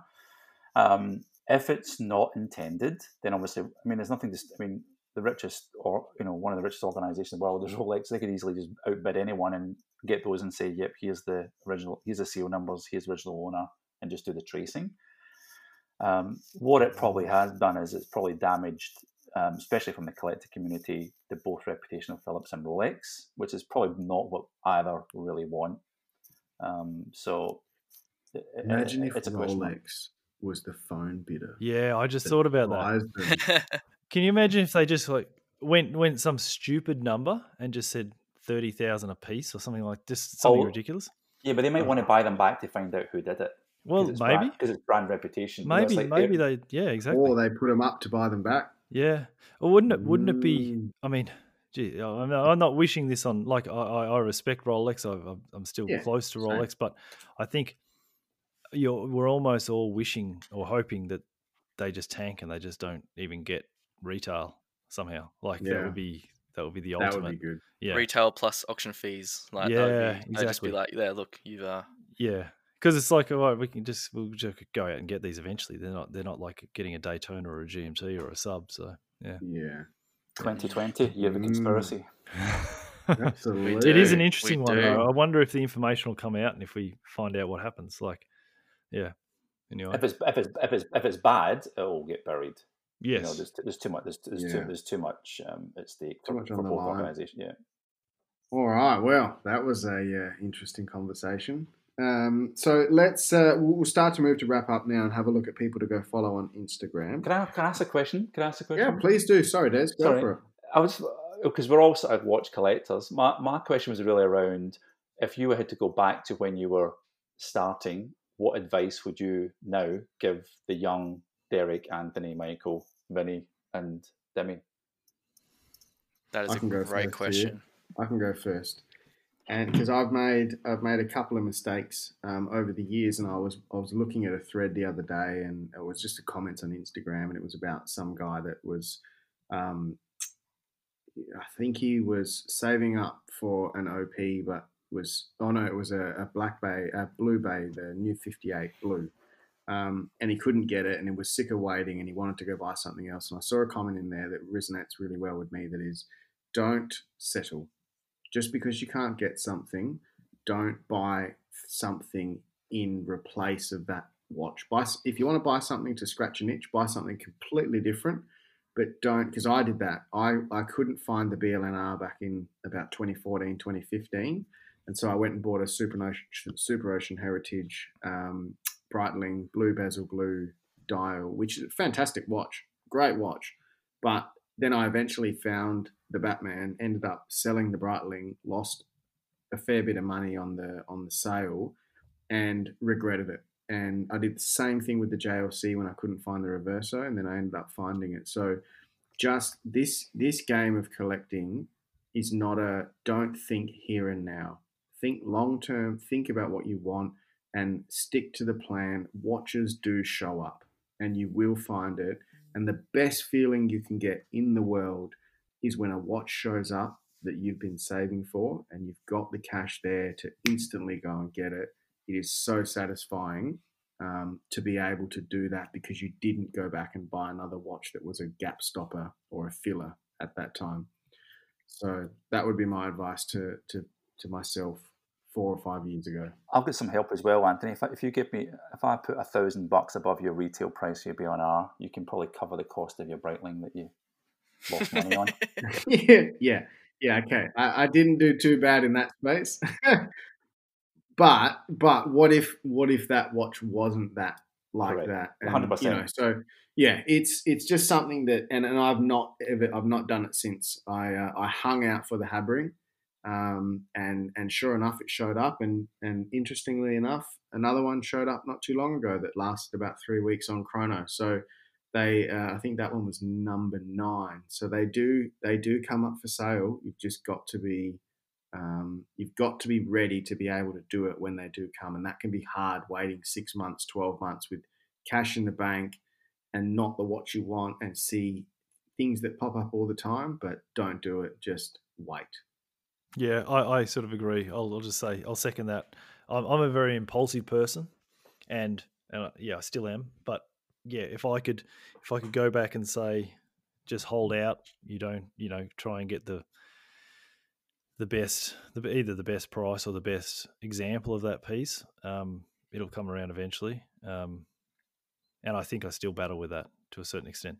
I, I think, I think as far as the type of watches I'd buy have changed, but I think you've almost got to go through that journey.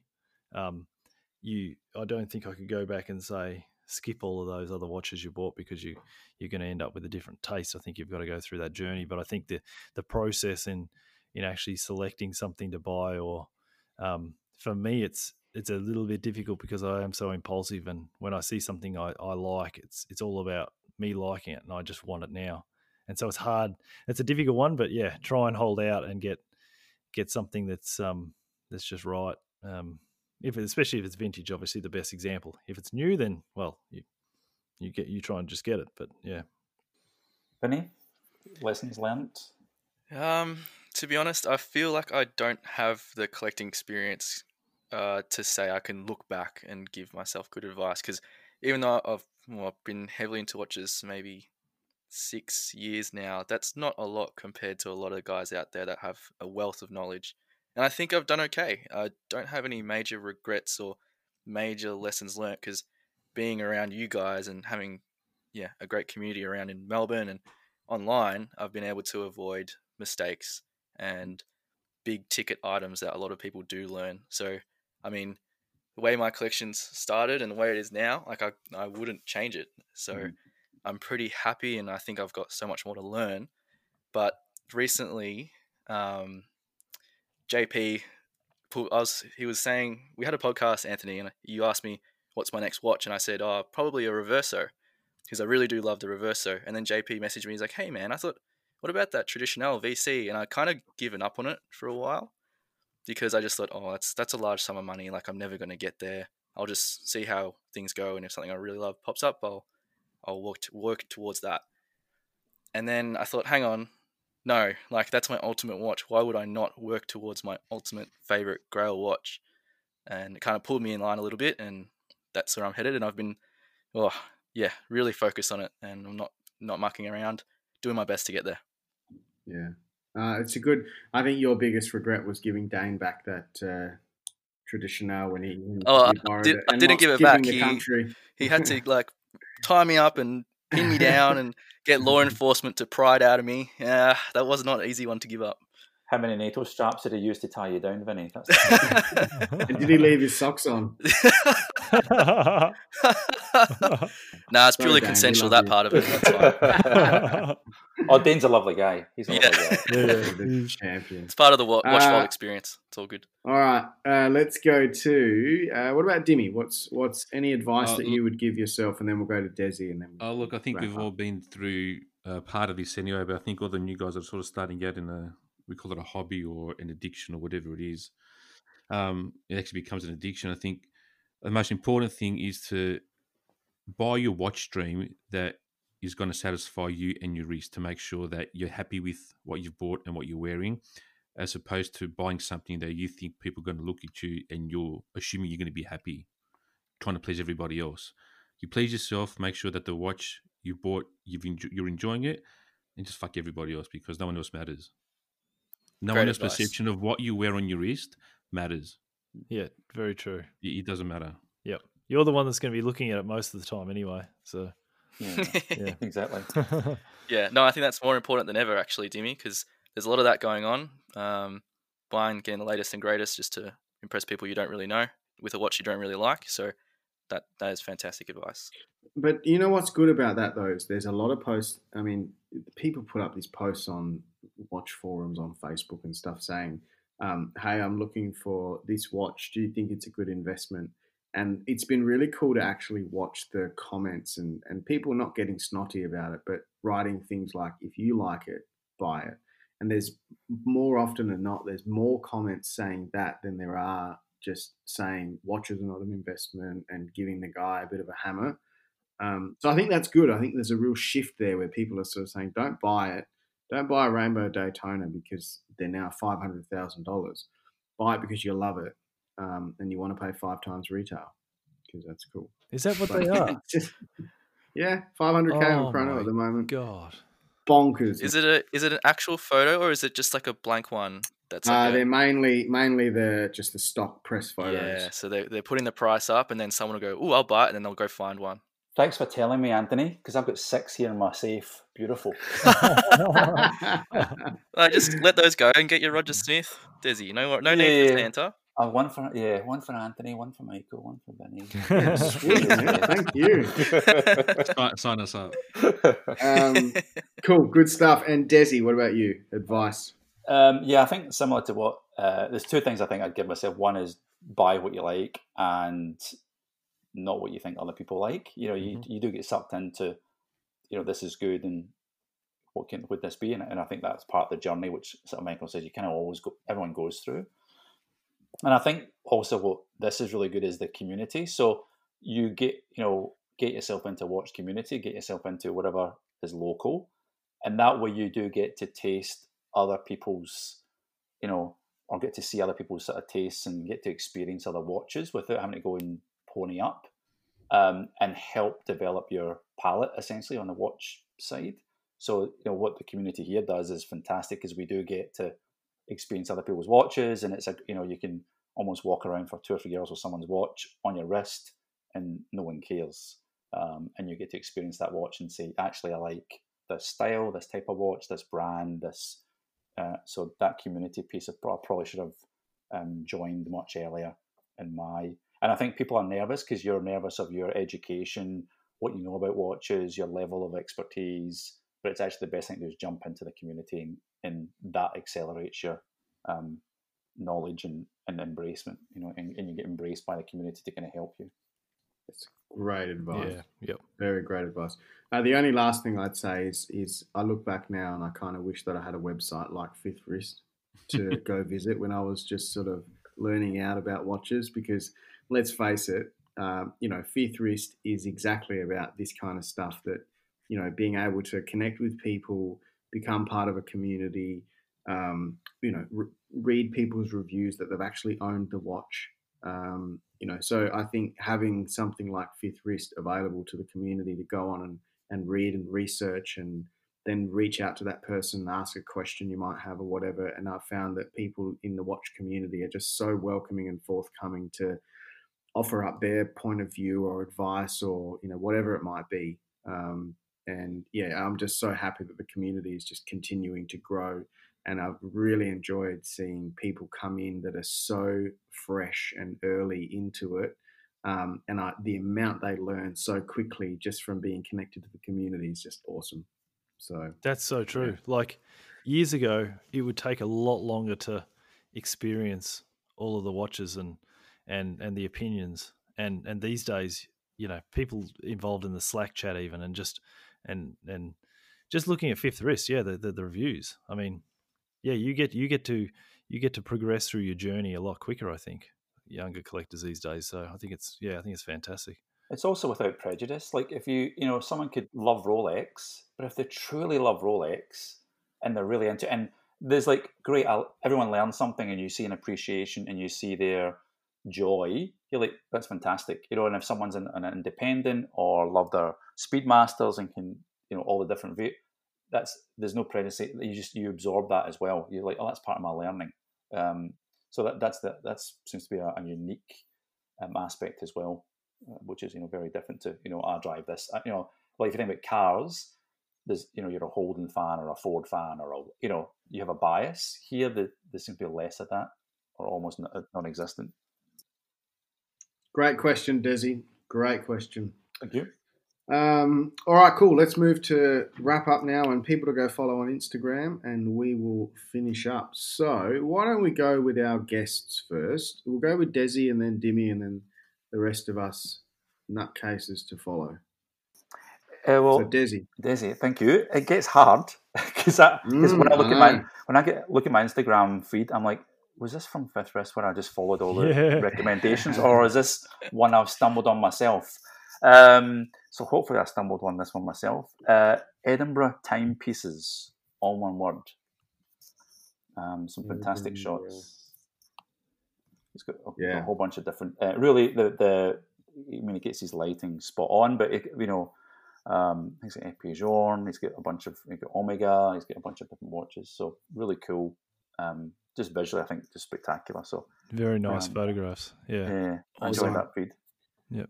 Very good. Jimmy, what about you? Um, I guess over the past few months, I've had a probably this guy's probably been tagging me in a fair bit of his shots, um, and I guess my sort of photos for a while I've been going down the lifestyle watch photography path, and there's a guy named Jack who goes by the handle of wrist underscore whis, um, and his lifestyle photography that he's come up with is just um, amazing. Just the mood and the vibe about everything he posts is um, kind of gets me hooked to all his posts these days, which is really good. So Wis Wrist- W I wrist. So Oh, wrist wrist. wrist underscore wis w i s Wrist underscore. guy named Jack. Yeah. Yeah, it's quite cool. Awesome. So, yeah.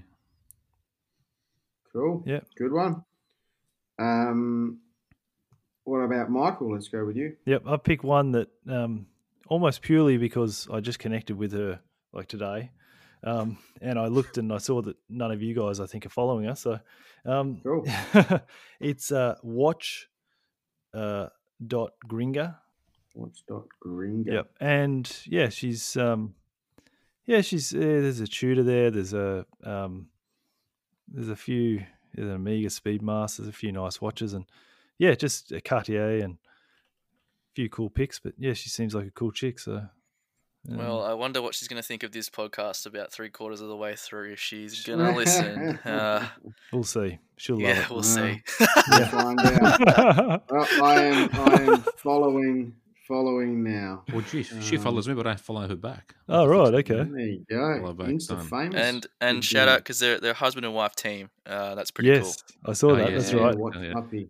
Yep. So I think they're sharing a lot of their watches, but um, that's cool. Yeah, it's good. It's good, especially if you can find a uh, a partner that shares the the passion like that. So yeah, Yeah, awesome. It's going to be expe- Good one. expensive. yeah. Yeah. No, the watches And the watches are half price because you just pay half each. But at least the Ah, other yeah. person understands, you know.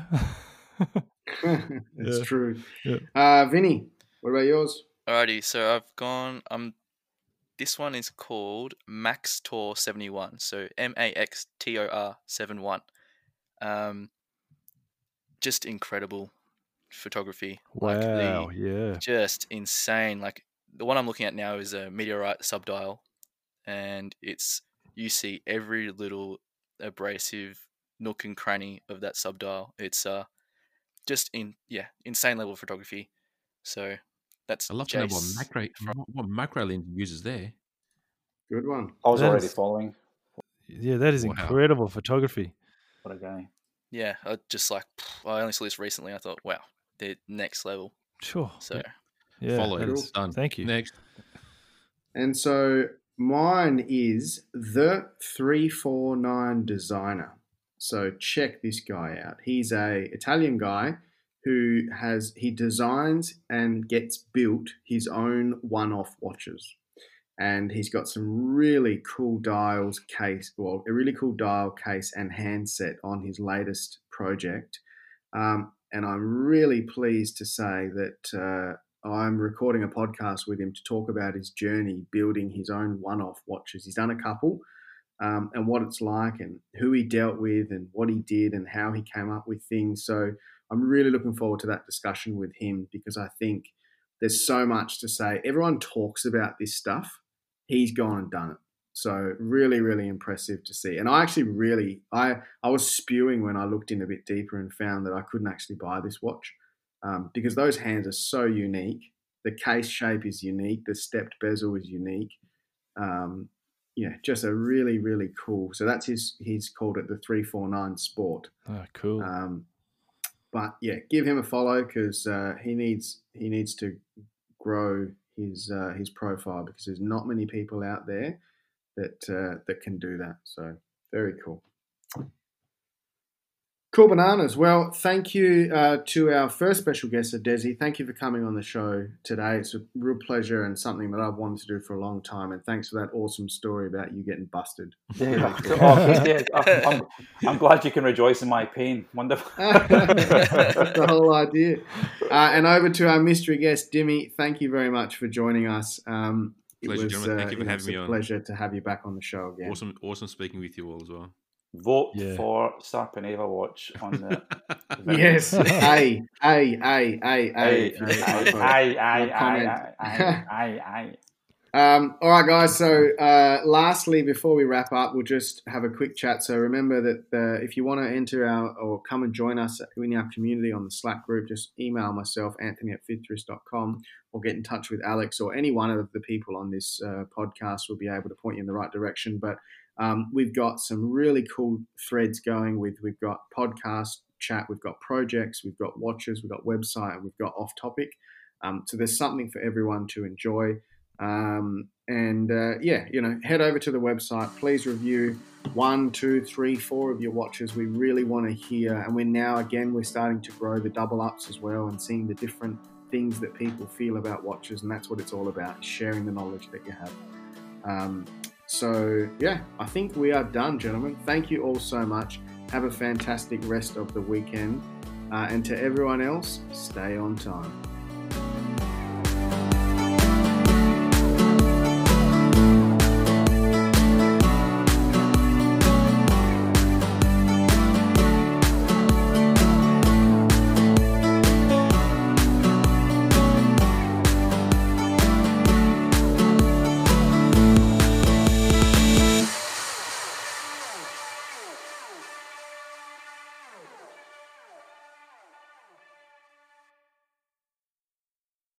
Fifth Wrist is by the community for the community. We would love you to join the crew via our group chat on Slack. Email us at contact at and join the movement.